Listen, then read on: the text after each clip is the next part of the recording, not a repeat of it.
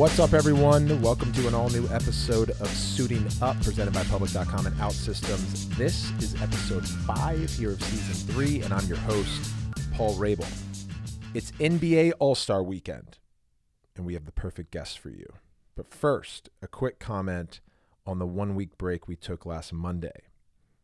If you follow the PLL, on Monday, the league announced that I was traded from my original team, Atlas Lacrosse Club, to our newest team. They're the eighth expansion team as part of our MLL merger, the Cannons Lacrosse Club, formerly the Boston Cannons, where I actually got my start in professional lacrosse.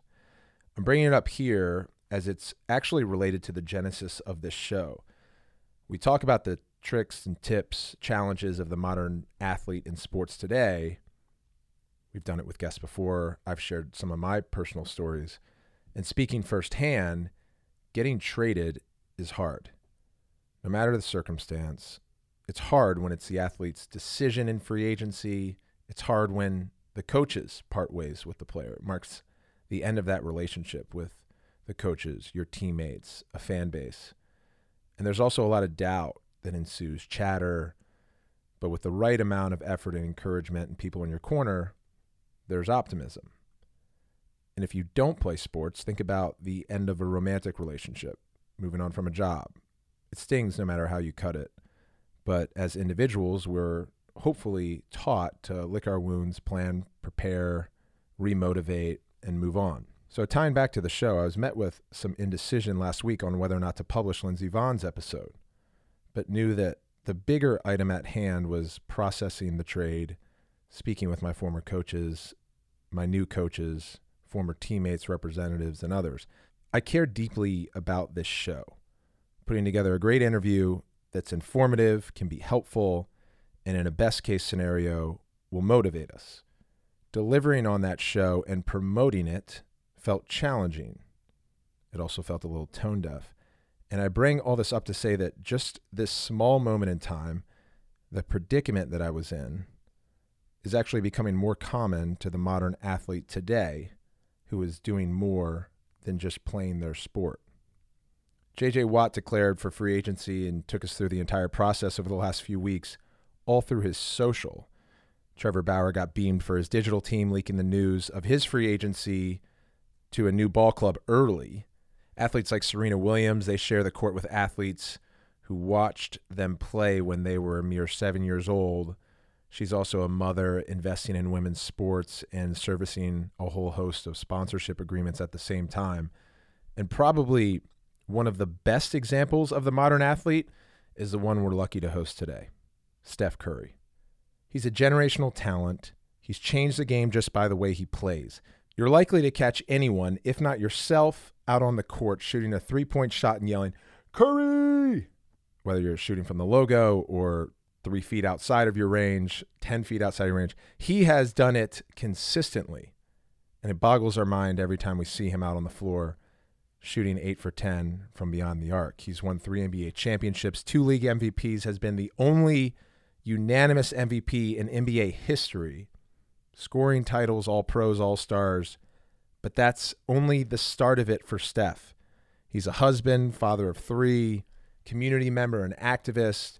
He was one of the first big builders of an investment and venture capital portfolio. He's a media mogul. The guy has over 50 million followers across social, now runs his own production and distribution shop. He's networked and remains friends with the likes of former President Obama, Bill Gates, Dr. Fauci, Stacey Abrams, and does loads of philanthropic work, some of which we discuss on the show.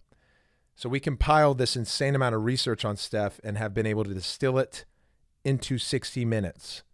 And by the way, he's an early days suiting up listener. Was a pleasure to have you, Steph. Today's show is made possible by our presenting sponsors, firstpublic.com. They offer a whole new way to invest. Public makes the stock market social so you can follow other investors, discover new companies you believe in, and invest with any amount of your money.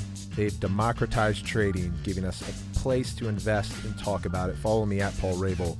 More on that later in the show. And OutSystems they provide the tools to help companies quickly build apps for web and mobile to solve for your business needs. The PLL used OutSystems to help us design our COVID app for the championship series last summer. ensuring the health and safety of all players, staff, and coaches. Go to outsystems.com. All right, Steph, awesome to have you. Appreciate you having me, man. It's been a minute. It's been a minute. Last time we talked pre pandemic, I was at a home game of yours, probably dropped 40 points. I hope so. And then you were like, yo, this guy, Scott Galloway, who you had on your podcast, he's a pretty smart dude. I was like, "What you mean? You listen to my podcast? we got to get you on." I've been sitting up for a minute, man. There you go. so I was texting you before we started, and I was like, "Man, where can we possibly begin from your youth to what you did in college, professional, what you're doing off the floor, activism, media? You have a unique relationship with your family." And your dad, in particular, played in the NBA. And everyone looks at Steph Curry and sees the three ball and these abstract ways of playing that change the game. But your dad taught you to start in the paint. And with that, it's a question that I think about with prodigies that have just redefined industries is when did you know it was going to be basketball? Did you always know and to this degree? Yeah, start with the fundamentals. I think uh, my journey was interesting because, like you said, my dad playing 16 years in the league, so I was exposed to the highest level of basketball from the time I was born. Thankfully, the way that he approached him and my mom approached, you know, parenting in that in that crazy kind of world was to expose us to as many things as possible early and not kind of just pigeonhole me because they knew I loved basketball. I was playing on Fisher Price goal from the you know time I was two years old, but to not limit my options to just that, and you know, thankfully I tried all the different type of sports growing up. Played golf, ba- basketball, baseball, football. So big on, on multi-sport experiences for kids. Not being specialists at that at that stage has helped me so much just to really find myself, skill development, all that type of stuff. But then really find a passion for basketball, and I did, that didn't happen until I was 13. So hmm. you know, I played AAU basketball, AAU baseball, Pop Warner football up until 13, and really the the love for the game was higher than any other sport, but it was also uh, understanding how much time that I was willing to put into to my craft at that point will require me to be a little bit more focused and just be able to get through an entire you know calendar year and understand exactly how I was going to spend my time and how I was going to really balance playing, skill development, practice, all that type of stuff. Because you know, at that point, AAU basketball was kind of blowing up to yeah. another level. Um, and the timing was, was was awesome. So at 13, I was like, basketball is it. That's all I'm gonna play. And you know, from there, it was falling in love with the grind. And I feel like that is part of my experiences too, because I was never like the most gifted athlete or like the dude that just walked on the court and it's like, oh, he's about to be a high D1 uh, recruit or an NBA player. I was scrawny, smallest kid on my team. So like the work really carried me through and I didn't mind putting in that time. So at, at 13, I could really kind of make that decision. Do you have a mind that thinks about practice in a really regimented way where you're like, I'm going to go out here for hours and do this same drill a bunch? Or do you kind of practice creatively?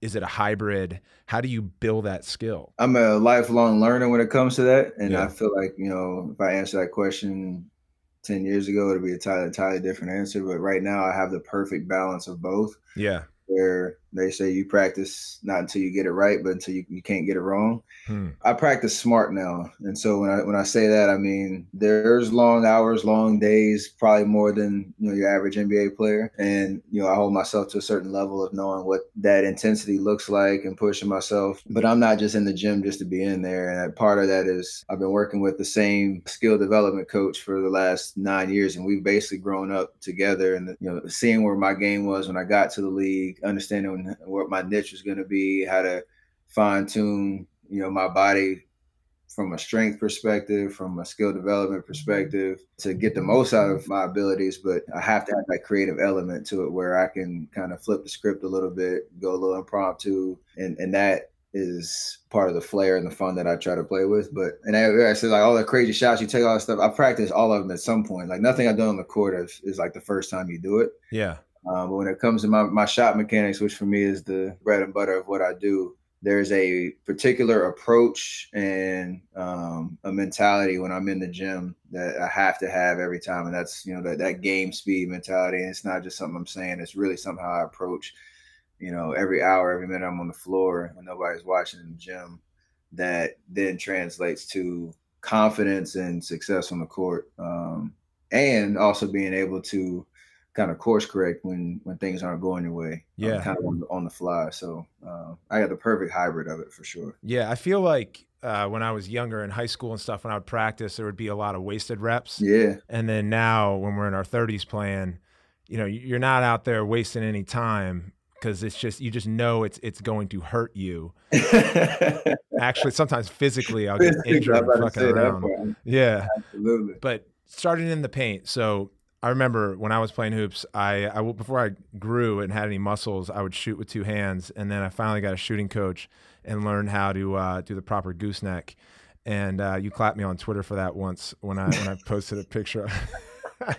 but I remember Morgan Wootten, legend from DeMatha, uh-huh. who would have us stand underneath the basketball hoop and shoot ten shots without pushing the ball in the hoop, and it'd have to be a full follow through no rim, and then you could take one step back and do another 10, one step back and another 10. It'd have to be all net. And I took that into lacrosse, and kids see me warm up, and they'll just be like, "What the fuck's this guy doing? He's he's uh, shooting from two yards from the goal. That's not a game shot." Right. But they're missing the fundamental approach to honing in on your craft. And I know from your career, I mean, it, people shout your last name whenever they shoot from outside of three and you probably see kids all the time just using their practice to try to shoot those abstract shots. But what they don't see, and your coach you're talking about is Q, all of that work that you guys are doing to get there. And you're probably shooting more fundamentally in practice, which allows you to take those off balance shots in games. Is that right? That's absolutely right. Mark Jackson so eloquently put it after he was our coach and went back to the to the broadcast booth he said I was ruining the game by you know, he was watching his kids. I remember that. yeah, it was like I go to my nine year old kids uh, AAU games and everybody's just shooting outside 28 footers and clanging out the backboard just because they see you do it on the court. Like you're ruining you're ruining the game of basketball. And I was like, I'm gonna flip that on its head for a lot of other stuff because I like that mentality, like in terms of breaking the mold and yeah and thinking things differently. But to your point, I always tell kids, and, and what my my pops told me in every camp that I used to go to, uh, he would do this demonstration basically of how he worked on a shot, and everything he did for the first ten minutes was in the paint. And it was form shots. It was working on mechanics. It was mechanics then lead to confidence that when you do go out, you've seen the ball go in a, a bunch of times, and that changes your whole mindset of, of how you're approaching that session or that game. And I've carried that, you know, throughout my entire career. So you know, even to this point now where you're shooting logo shots and all that, the mechanics are the exact same because I've worked those over and over and over and over and over again. And even, you know, when I start my, my, my practice sessions now, it's the same. It's the same approach. No matter how good I feel like I've gotten, you always have to start the basics. And so uh, I appreciate that part of it too. And the messaging for the kids that watch us, like you say like they look at you all confused, like why this dude's the best. They'll make fun of us like they make fun yeah, of Cam Newton. Yeah, exactly. I was about to bring kids. that up too. Like, yo, ask ask that man how he got to this point. I'm over here looking all confused and like try to make fun of him or go at him because he's shooting from two yards at the net or I'm shooting, you know, all the shots two feet in the paint. Yeah. Like there's a process to this, a method to the madness. And and I still fall in love with that. Like it, it doesn't ever really get old. Hmm. I know what the results uh, come from that there's an imagination component too. I think it was like it's probably episode eight or so in the Jordan doc. It was I think it was Kerr's episode. Who's your coach? Mm-hmm. When they were just having a little game, a competition after practice, shooting about five feet and outside the yard, yeah. and they're all shooting yeah. from the hip because none of them and you know those dudes could take jumpers from that distance but they just hadn't seen or actually thought that they should do it yet. So right. there's the element it's like talking with tony hawk on this show about being the first to do a 900 and then three or four people do the 900 a year later. And that's what we're seeing with the logo shot now. But there's something that has to happen. You have to have a coach that encourages mm-hmm. you to take those risks and be okay with failing. And you and you said you dropped the other sports when you were 13. You were under recruited, but you worked your ass off. You end up getting recruited by Davidson. You wanted to go to Virginia Tech. Your coach, Bob McKillop, yeah, he helped you, from what I've gathered, continue on with confidence, even when you'd have turnovers or try things that other coaches would probably bench players for doing. Absolutely. How important is that? It was huge, and I feel like um, I got a good story of of how that manifested itself early in my college career. Was everything you said about my journey. Like he took a a chance. I wanted to be a D1, uh, high D1 ACC type player. They thought I was too small. And, you know, when he came on the scene and, and kind of sold me the vision on what Davidson could be like me as a basketball player, stepping into an opportunity to play right away and him going to be getting the best out of me, like I, I believed it full fledged. And when I got there, he, he did two things. One, he exposed me right away. The support came through trial by fire in the sense like he exposed me right away where we had our, our preseason workouts and and when you're a freshman, you usually work out with the other freshmen.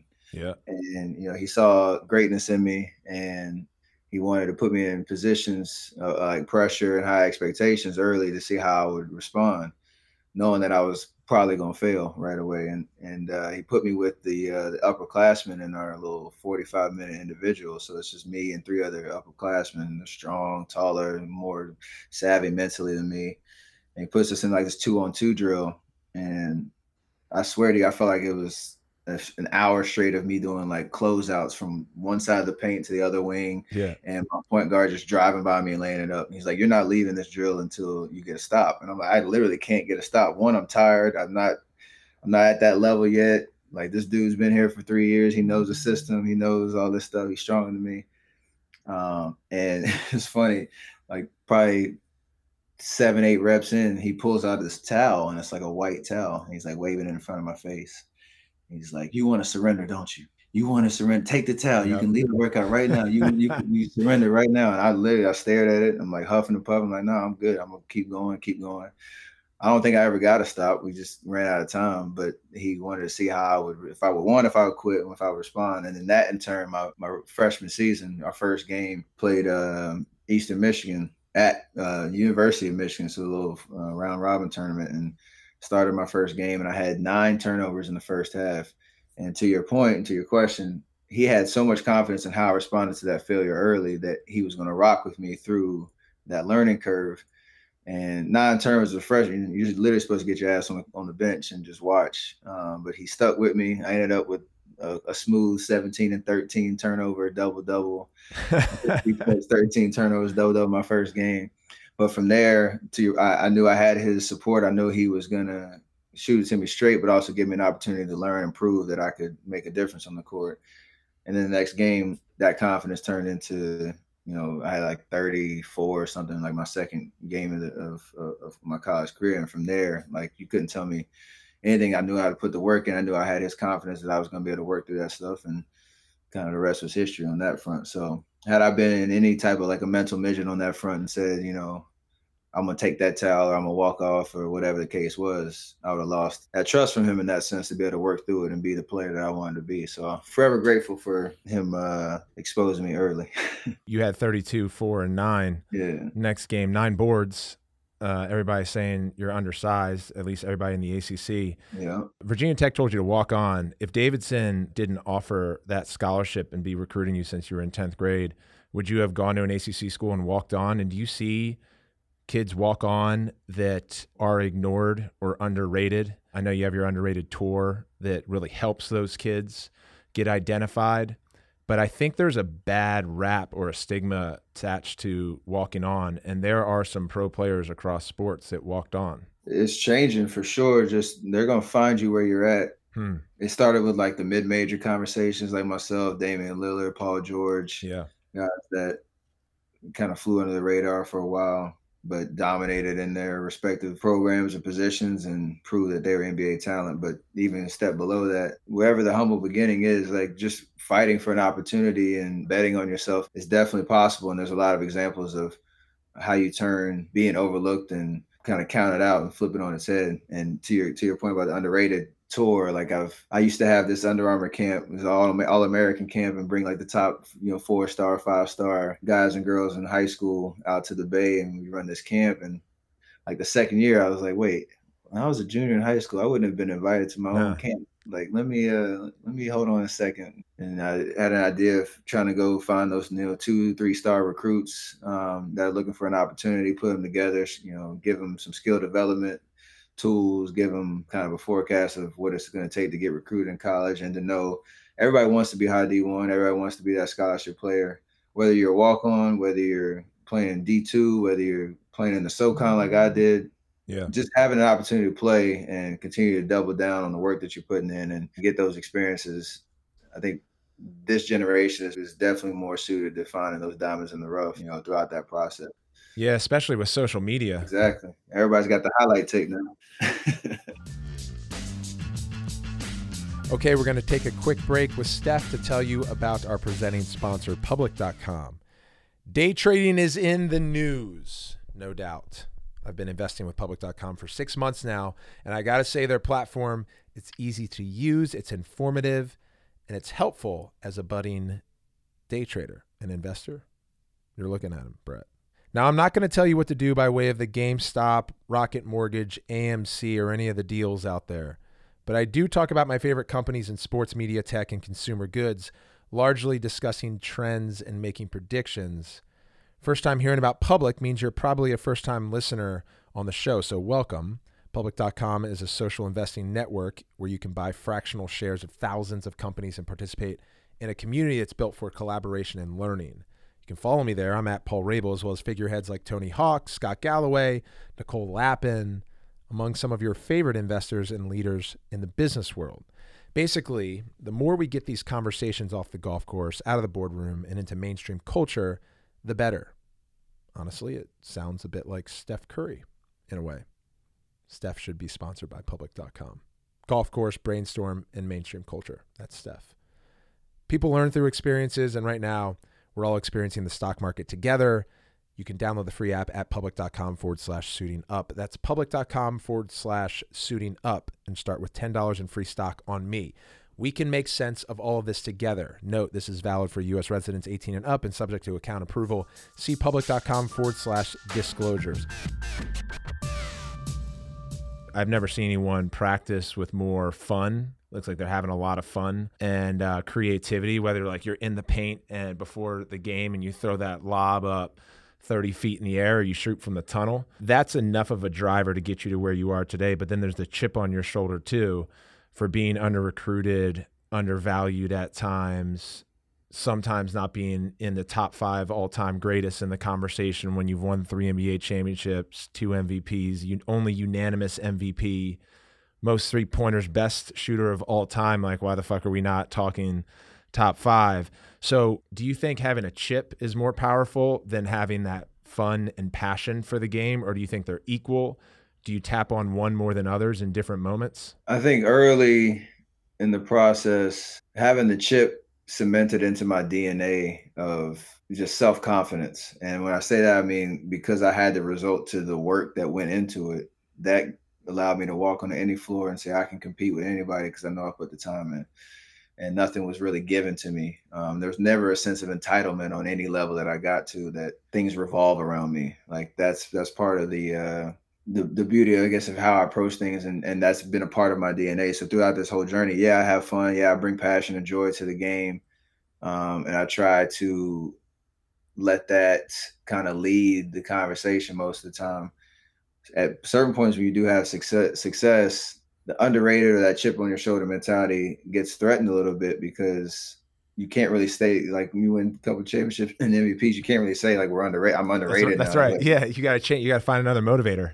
Yeah, yeah, but it's a part of your DNA. So like to yourself, and my inner voice is always saying that double down on it, keep grinding, whatever it is. Like having appreciation and gratefulness for where you're at.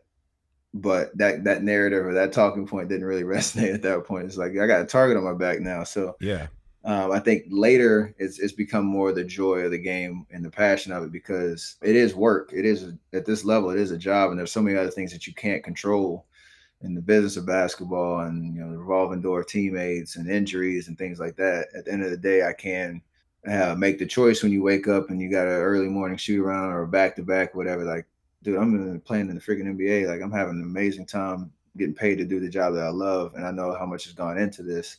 That's going to carry me through, you know, the rest of my career. And I'm gonna try to uplift people around me in the process. Who would you say have been uh, your greatest mentors aside from your dad, Dell?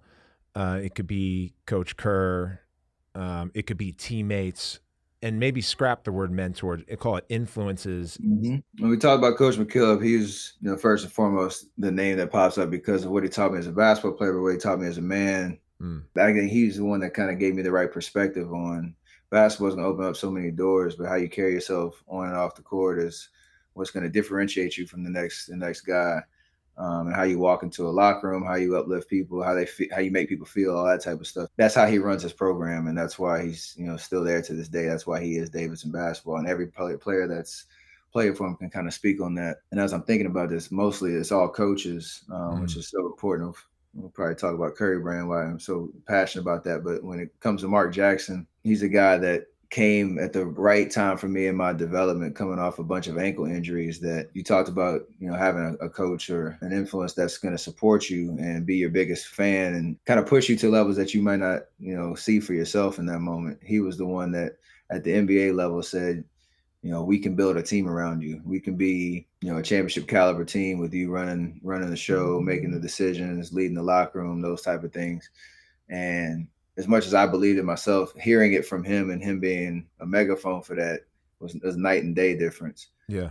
And so those three years that uh, I got to play underneath him and and got to see a different, you know, me come out on the court, that was a pivotal moment in my career, which led to uh, things didn't end up what I felt like was the right way with uh, when he got fired and Coach Kerr came in. But uh, everything kind of happens for a reason in terms of what Coach Kerr has done in terms of just managing people at this level. Yeah. And I don't want to dumb down his coaching presence to just that because it's a lot more than his experience, but he has an innate ability to relate to one through 15 on the roster and make you feel valued and included on in a, in a team sport that we had that strength and numbers moniker. It was like legit an approach to being a championship caliber team that everybody's going to have a role. Everybody's going to have a part in winning a championship. Everybody's going to you pouring champagne on your head, you're gonna have a moment that you can look at and say, hey, you know, I I contributed, I did something that you know moved the needle for this team, and that's again one through fifteen and everybody in the organization. So they've all all three of those guys have taught me a lot just about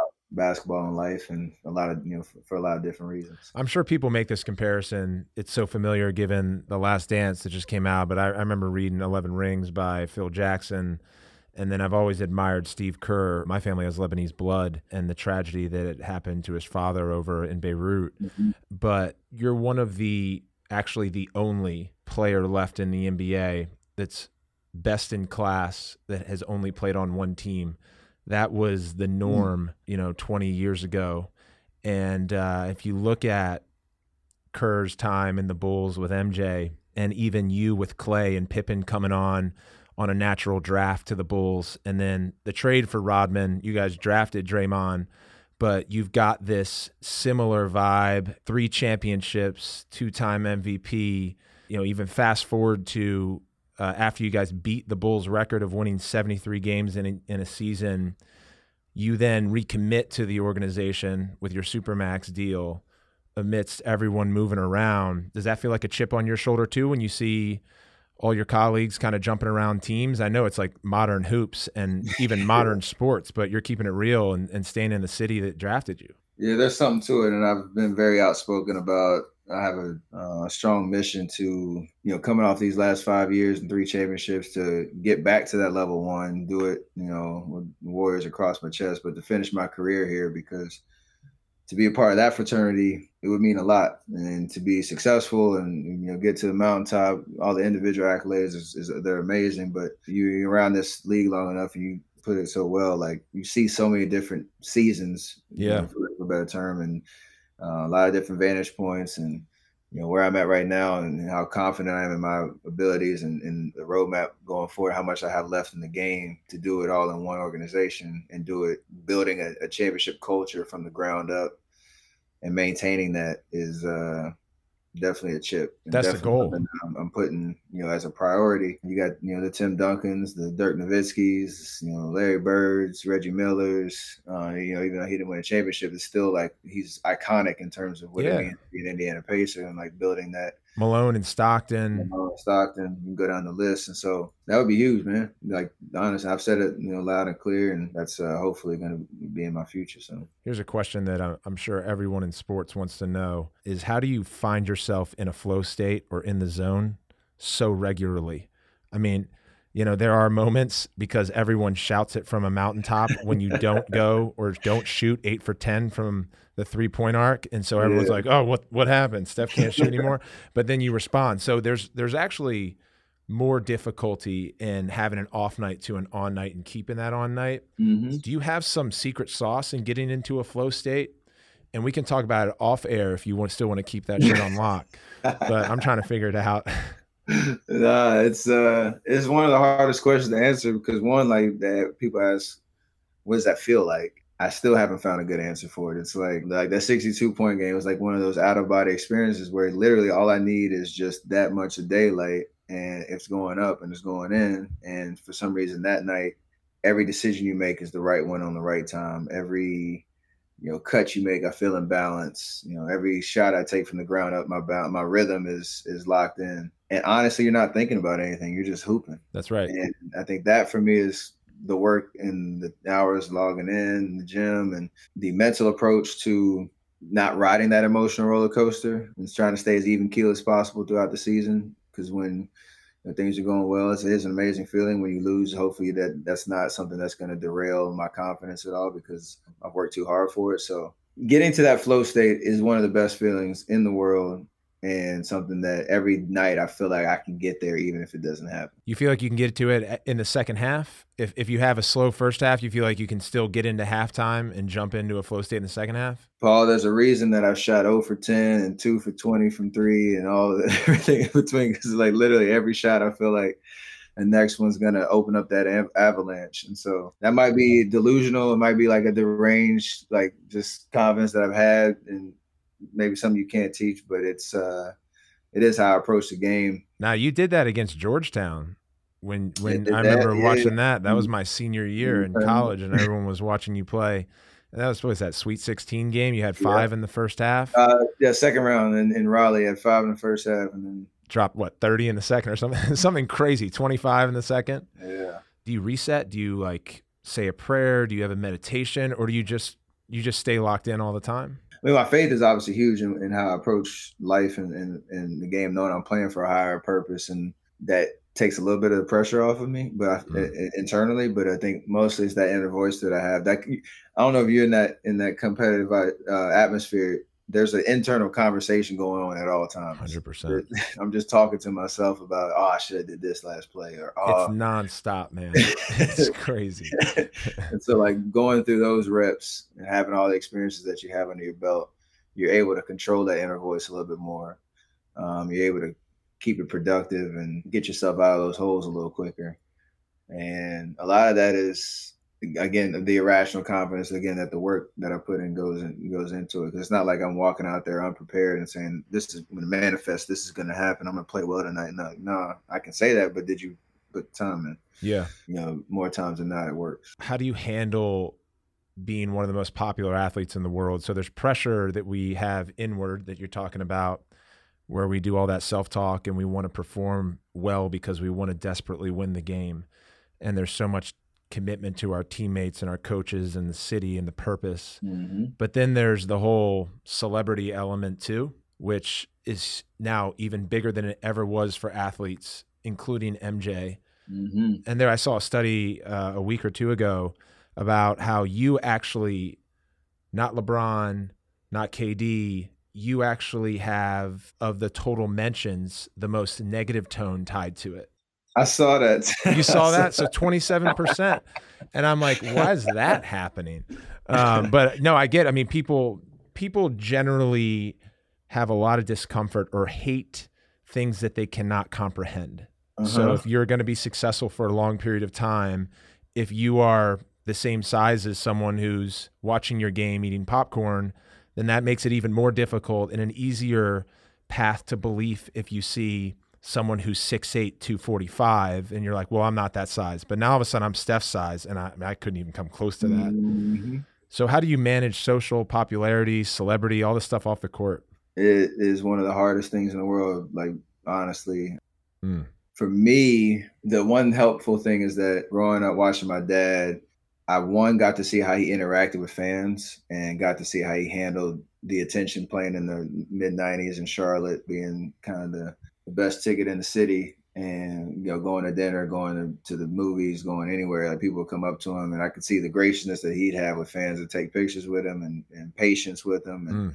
so that for me was a great model just to know that i'm not going to take myself too seriously when i get to you know when i got to this level so that was first and foremost but then i think as the star has grown and the platform has grown uh, my faith is huge in that because the bigger the platform the bigger opportunity i feel like i have to impact people and when i say that there's a pressure that comes with that too because there's opportunities to stick your name your your voice or something you know to a to a mission or cause that may not be truly authentic to you but you feel like you can move the needle. And there's a pressure because there's so many different ways that you can you know get involved. Um, but for me like i've over the last four or five years i've learned judgment on that front to be make sure that i one i know what i'm talking about. Two i'm, I'm educated on on who I'm speaking for or what I'm speaking about, you know, who I'm aligning with. Yeah.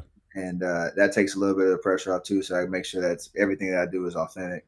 And then the family piece is the last part that is is hard. I, I really try not to bring work home, and hmm. it's it's tough. It's difficult because you know you know when you lo- lose a big game or you got you know a playoff series or a game seven of the finals and you, you come home and, you know without the trophy like we did in 16 or whatever the case is, that's just oozing out of you, like the frustration, the disappointment, and all that. But I know, like when I get home, it's not fair to my kids, it's not fair to my wife that I'm not who I'm supposed to be for them, mm. um, you know, in those moments.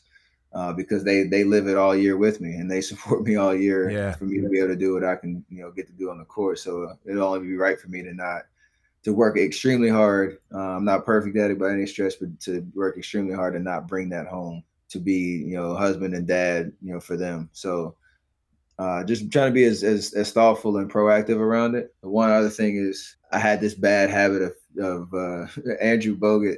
he said on this podcast he outed me last I think a couple weeks ago. He's like when we played together. I saw this. 15 and 17 he's like i used to check my my look at my phone and check my tweets and my mentions at halftime especially if i was playing bad you know, to see what people are saying, get a little bit of motivation. You got to compartmentalize. You got to have fun with it um, yeah. as much as possible. That probably goes to me not taking myself too seriously because you know, as passionate as fans are, like I hear it all, and you know, it's hard not to avoid it. But uh, I got to have fun with it and use it as fuel sometimes. I mean, it's crazy. So if if you look at Twitter, the two biggest subjects of conversation are politics and NBA.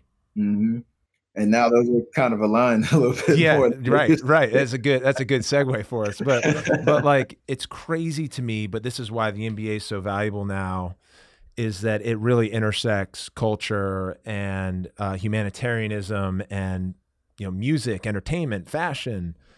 Uh, so you have everyone chiming in and uh, and the way that these algorithms unfortunately have been built over the last five years with upvoting, meaning the more negative you are, is the more likely you are to stand out and get your traditionally known as 10 seconds of fame. Absolutely. And that's what perpetuates a lot of the trolling that we see and bots. All that shit can be cleaned up. This is no joke. You know, I've seen comments, I've searched and we've interacted on social before, and it's across the board. I mean, JJ Redick talks about it on his podcast, and that's why sports psychologists are are heavily involved in the NBA now because this shit is really really impactful when when people have um, everyone has a microphone and they're allowed to just talk their shit. It's it's real, and the hate, like you said, the hate is always louder than the than the praise. And yeah, and we're wired to think that way too. It's like a Yelp review. You know? exactly. It's like yeah. how negative can we get before we find a little bright spot? But like even DeMar DeRozan and Kevin Kevin Love talking about you know athletes' mental health. Yep. And, and uh, our organization up until two years ago, I didn't even know our sports psychologist. I don't even know if we had one. Then we finally got it became a mandate across the league that we not only have one, but everybody get gets introduced to him or her um, when you join the organization. Make sure that they have a resource and like little stuff like that. Whether you use it or not, just knowing it's available, not having this Superman complex that yeah. you can just wake up every day and you're just gonna be fine and everything's supposed to be great just because you're playing basketball at the highest level and getting paid what we get paid and all that type of stuff. Like you can be human beings at the same time. And I think that's a conversation that's changing pretty rapidly and, and for good reason. So um, that's huge. and uh, happy to be playing in this era. But I guess you look back, it might be something to you know you talk about the Jordan Barkley era and all that, where they could just go into hiding for in between games and nobody really knew what they were doing, or there was not a you know, all this chatter and stuff around him. It's like I'm showing up to the gym, going to practice, going home, coming back. Got the little BlackBerry two way pager, maybe if I yeah. want to talk to somebody. Yeah, a couple it. burners, and these guys, man. I, I will say, man, the media environment is completely different. And there was a comment around how those basketball players at the time were global superstars, like the NBA players are today, and how could they do that without social? It's an unfair argument because mm-hmm. media uh, was traditionally created at the time for television, print, and radio, and that's just where everyone congregated. It just happens that now everyone congregates on social, so you have the same number of heads congregating. It's still in a different medium now, except on the linear fashion, the viewer didn't get a microphone, and now they congregate with microphones. So it's it's difficult, but you're taking stands now and have been for a while. And, and you had mentioned getting educated on topics. I mean, you were at the DNC in 2020 speaking with your wife. You've launched a YouTube series now. You have Bill Gates and Dr. Fauci, and you interviewed President Obama after he uh, dropped Promised Land. You even talked with Stacey Abrams. That interview was awesome. You are going to be running for office when you're done playing? We'll see. I feel like right now like that whole process of getting uh, being a part of the conversation and just getting uh, involved with decision makers at the highest level, people that know what the hell they're talking about, and yeah, like, talked about Stacey Abrams. Like I can't, I can't praise her enough in terms of whether you're blue or red or whatever side you are. Like her story is what it's all about in terms of you know taking a, a very tough learning lesson situation and what you might you know what we all kind of deem as, as an unfair kind of result and turning that on its head and empowering people to use their voice and to kind of fight for voting rights across the board in Georgia and create a template of what that should look like across the country. Mm-hmm. Being aligned with people, like I said, that, that are living this on a daily basis and, and giving them a platform to speak and raise awareness and educate others on uh, on what's actually happening in our country. Like I'm all about that. I mean I'm running for office anytime soon or anything like that, but it's just being a part of that conversation. It's powerful, and you know, as long as I have a platform to do it, I'm gonna, I'm gonna, I'm gonna keep going. We're gonna take our second break of the show to highlight our presenting sponsor, OutSystems, a partner of ours that keeps our business going. OutSystems makes applications that make the difference and solve the needs of your company. Allow me to explain. OutSystems empowers their internal teams to develop and deploy innovative cloud applications for capturing new markets, delivering new services, and winning new customers for you. For the technical heads out there, OutSystems can tackle your backlog, leverage all of their new tech, and keep us up with the changing needs so that we can drive further innovation and growth. And for the PLL, that was developing our COVID app last summer, where every player, coach, and staff member used it in Utah on a daily basis. It helped us clear regulatory health and safety approvals, made for a great experience, and a successful tournament. OutSystems also works with the likes of Mercedes Benz, Warner Brothers, Honda, Exxon, and more pretty reputable companies. Build the difference with OutSystems. You can learn more at outsystems.com. The Jackie Robinsons, Muhammad Ali's, they had different platforms and and for the same kind of conversation we just had a minute ago athletes now can go direct to audiences and use it for social good because we're the only ones that sit at a at a discipline or our job that's audiences come from all different walks of life, political beliefs, religious, economic, socio backgrounds because they can congregate around a ball going into a hoop and they can celebrate that and in the world we are in today, you don't have those two people sitting down next to each other in an arena in any other circumstance because they're off in their social bubbles. So actually, when athletes speak, while why we get a lot of hate and people may disagree with it, we're the only ones that can speak and have both sides hear.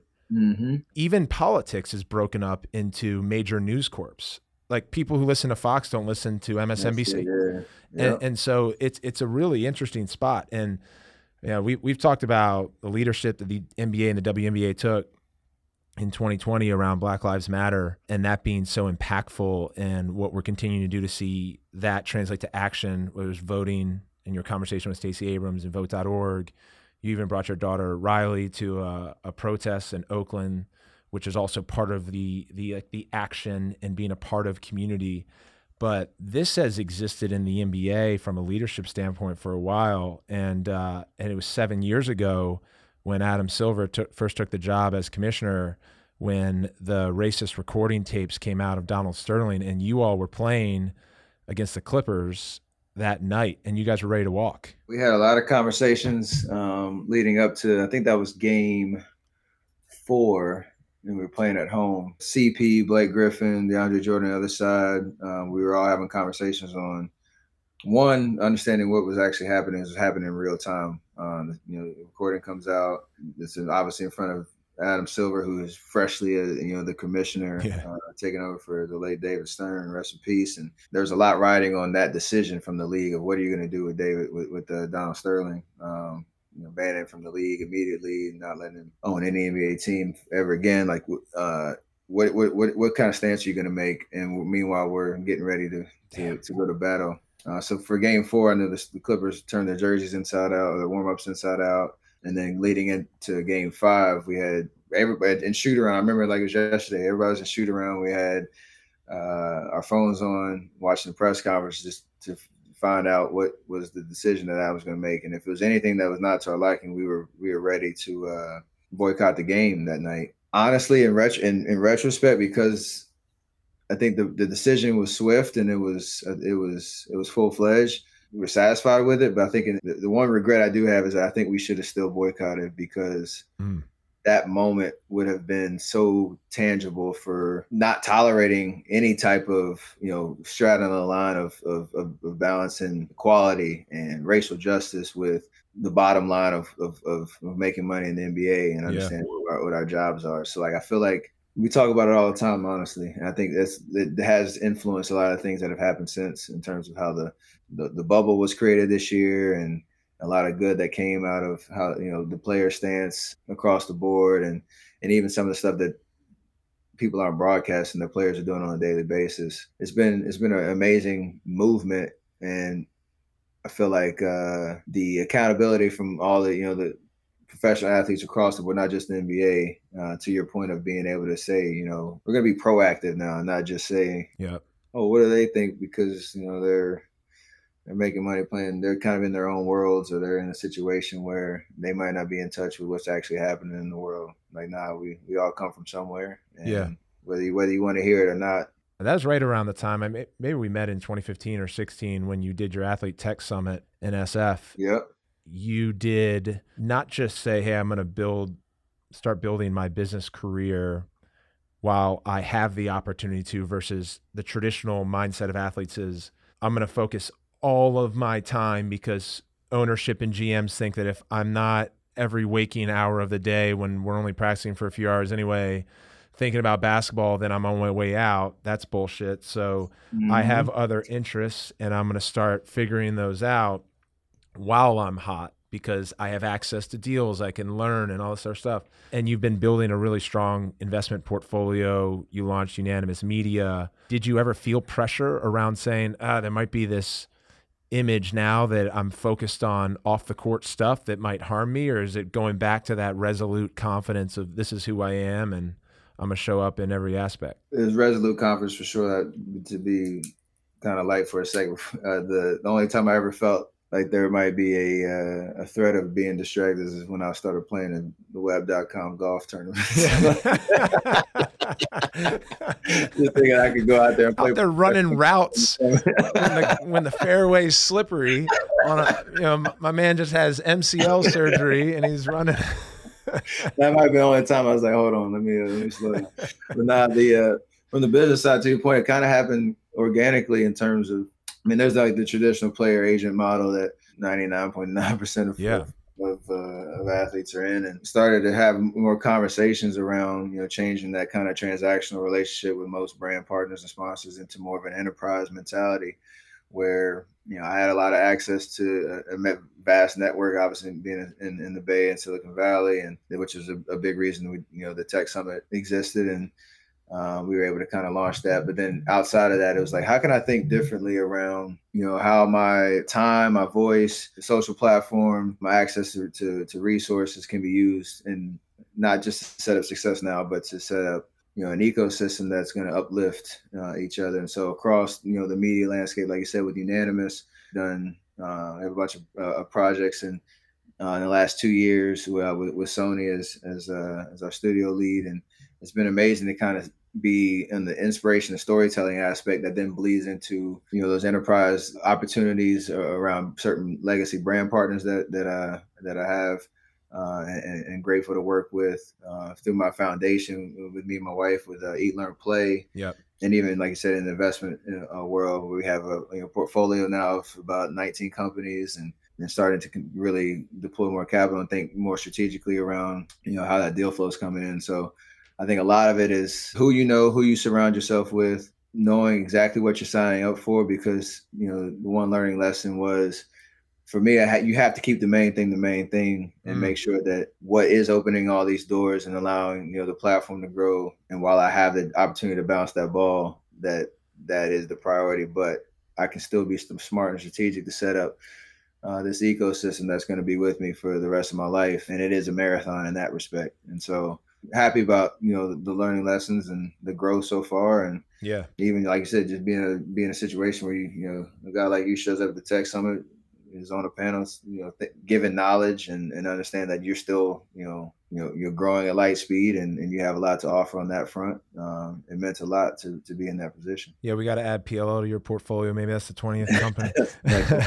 yeah, I'll give a, I'll give a quick shout out though. So go, so golf, you know, obviously grew up playing it, and you can hit the ball far and straight. But and you have a deal with Callaway, but you are working with HBCUs in giving access to a game that is expensive to play. Yeah. Right. And the Tiger Doc, which was directed by Matt Heineman, former lacrosse player at Dartmouth, and it showed during one moment that Tiger was going to introduce the world of golf as the greatest ever to a community that otherwise didn't have access to it because of its exclusivity and its expense. And so you're working with historically black colleges and universities to scholarship sponsor. And I think that's fucking awesome because it's it's taken a passion off the court. So what some might see as a distraction, it's something that you love mm-hmm. that gives you energy back on the court when you practice every day because you've been mm-hmm. playing this game for 30 plus years. And then you're also supporting the community. That's a big part of SC30, right? Is is its mission based. Even your latest book club around underrated is helping authors and stories that don't get heard about or don't get talked about. Absolutely. I mean, I mean, you said it well. I mean, I followed up. That's exactly why we're doing it. how we're doing it. It's it's uh it's exciting to know that we can I can approach the the world of golf in a very similar vein, like you talked about, but to reach the underrepresented, the under resourced in that respect. Because there's so much like the, the tagline is talent is everywhere, but opportunity isn't. And hmm. the circles that I've walked in when they ask, Oh, you play golf? Like, I thought you were just a hooper. Like, nah, golf has been part of my life for a long time. It's introduced me to so many different people. It's taught me a lot about myself in the competitive landscape, but it's huh. in the in the business world even it's created, you know, relationships and networks and given me access to people that I might not otherwise have. And so I'm going back into the grassroots level and thinking, you know, for majority black communities, you know, the first tee does a lot of great things. PGA of America does a lot of great things there, but there's a huge gap that that exists in terms of supporting that talent through the you know, elementary years and middle school years, and that's why you don't have any representation on the PGA Tour. They just don't have that support, and so I have a north star now with Howard University that has created scholarships on the men's and women's side. Uh, it's a, obviously historically black college and university and there's so much prestige there. But golf is now a conduit to uh, access the opportunity, and now certain partners that have the same mission, working our way back. Um, and bringing the underrated tour to golf now too as well. We're just scratching the surface of what this is going to look like, and obviously the goal is to get the next black professional golfer on tour. Yep. And know that we were able to help create that that opportunity. But I feel like it's uh it's all kind of like you said, bringing a passion, turning it into an opportunity based on a, a different perspective and thought process. Yep, you're on your way to office, man. It's public service right there, like tied into it. You, you, you. We wanted to talk about the Curry brand and coaches, and that was just relaunched, I suppose, but in a bigger way with Under Armour. And there's huge plans at the youth level all the way up. Uh, but it's not just you know athletic performance it is overall wellness and and teaching and coaching. They're a lifelong partner for you. Talk about what you want to do from a coaching standpoint at the youth level with ua yeah it's, it's multifaceted obviously. I've been with them for seven years and we've been um, in the signature business for six and you know taking that platform and, and turning curry brand as a one of the only mission driven brands where when you participate in the brand, obviously, like you said, you're you're participating in grassroots youth sports. You're participating in the ability to support coaches and and mentors in communities that need them in terms of training, in terms of safe spaces to play. And so from product, you know, to people to programming, there's so many different ways that we're going to show up. Um, and I just say we're going to do it. We're going to actually execute it, and you know, uh, the goal over the next year is to create five safe spaces to play. Uh, we've done one in, in Oakland. We're doing one in, in Baltimore uh, this come in about two or three months, and continue to roll those out. But then when, when we're talking about how many kids and how many coaches and, and, teachers and mentors that we can reach, that's where the real impact is, and that's where the real difference is. And so, aligning all those missions under under what you know I stand for in terms of changing changing the game for good and doing good in the world, and using any opportunity, skill set level of success that you have to do that that's that's what we stand for so that's a pretty pretty awesome opportunity to take who i am stand on the shoulders of what we've done uh, with UA and and uh, and do it differently. That's great, man. You've always uh, you've always struck me as a humble guy that constantly goes back to his roots. And we'll end with this. So your coach at Davidson, McKillop, uh, I listened to this for the first time when you were talking with President Obama about leadership and culture and you said you always remember and still apply it his core values of trust care and commitment. And then i see it on your website still. Do you think about core values in everything you do in life on the practice court with your family your companies? Is that kind of starting block one is that a mandate for you? One one thousand percent. I even got it tattooed on myself that that hmm. TCC Trust Commitment Care because it meant so much to me, and I talked about coach about how much those shared values align and align morals of how you approach any and everything and, and who you surround yourself with. You only attract what you put out i feel like. And so that for me is something that uh is is the beauty and the journey of it all. And holding each other accountable to that. And like I said, we don't always get it right, but when you fall back to those kind of core values, and, and Coach Curry, even now, we, we talk about it probably every two weeks, like what are our core values as a, as a team, and we always can fall back on that as our foundation. That's how you you know achieve success in, in, in anything. And so whatever that is for you, and whatever you know you stand for, being consistent with that is is something um, that we should all kind of strive for. So I'm I'm happy that I've had people pour in my life because it's not like I figured this out on my own. Yeah. so like, part of that is is where do you uh, where do you get filled? Where do you get inspired? And where do you get kind of pointed in the right direction and doubling down on that as much as you can? Um, that's what we all can do. Yeah, appreciate you bringing that TCC to this, man. It was awesome uh, having this conversation. And then you uh, you head to your seventh NBA All Star Game starter. Let's bring this MVP back for us. I, am gonna shoot enough. Let's put it that way. Yeah, shoot enough. It's it's always hard playing those All Star games. You know, it's like who's going too hard. You know what I mean? But let's let it let's let it fly, man. Let's take some logo shots and bring us an MVP. That'll be it. There's nothing else going on in Atlanta. Hopefully, I want everybody to stay safe out there. There's no no parties, no events, no nothing. We're just going there to play basketball and come home. There you go. All right, man. Appreciate you. Yes, sir, Paul. Appreciate you, man. Put the house on Steph for All Star Game MVP. I'm pulling for him. So will Brett. I know this. Also, by the time this show dropped, if you're an early listener, my Instagram may not be up yet, but in an effort to promote the show like we do each week, we challenged ourselves in a COVID environment to replicate the discipline of some of these amazing guests. We had Mark Cuban's infamous pose on the jet in week one, Sue Bird's show with the net around my neck and bottle of champagne in hand. I landed the Madonna trick that Tony Hawk made famous in a skate park downtown El Segundo. I hit that trick. And today, while I'm going outside. I'm going to try to hit 10 threes in a row. So we'll see if I can do it. Shout out to the greatest shooter the game has ever seen, relentless work ethic, poised demeanor, friendly, inspired, intellectually curious, Stephen Curry. For those of you who stuck around all the way through the end, snap a pic of where you're listening to the show right now. Tag us, ask a question. I'll write you a reply. My Twitter is at Paul Rabil. His is at Stephen Curry 30. And if you haven't done so, consider subscribing to the show on Apple Pods, Spotify, or wherever you listen to your pods, and leave us a rating and review. It goes a long way. This show is presented by Public.com. By creating a whole new way to invest, Public also makes the stock market social so you can follow other investors, discover companies you believe in, and invest with any amount of monies. Follow me at Paul Rabil. Every week I give some tips or musings on sports companies, media companies, tech. This week I talked about Comcast, CMCSA, on the heels of our Peacock announcement, which is owned by NBC Universal and NBC Universal owned by Comcast, by Comcast stock. I'm not a financial advisor. I just bought it today after the news because I assumed it would get a Premier Lacrosse League bump. And OutSystems, they provide tools to help companies quickly build apps, web to mobile. When it came to the PLL, they helped us design our COVID app last summer to ensure the health and safety of all of our players, staff, coaches, and cardboard cutout fans within our bubble. They didn't use the app, but they were eligible to. Everything has been made possible by our incredible team here at PLL Podcast. Shout out producer and editor Brett Roberts. Research done by Andrew Manning, graphics and design by Liam Murphy, coordinated by RJ Kaminsky, and support on our overtime newsletter, the great Joe Keegan. Until next week.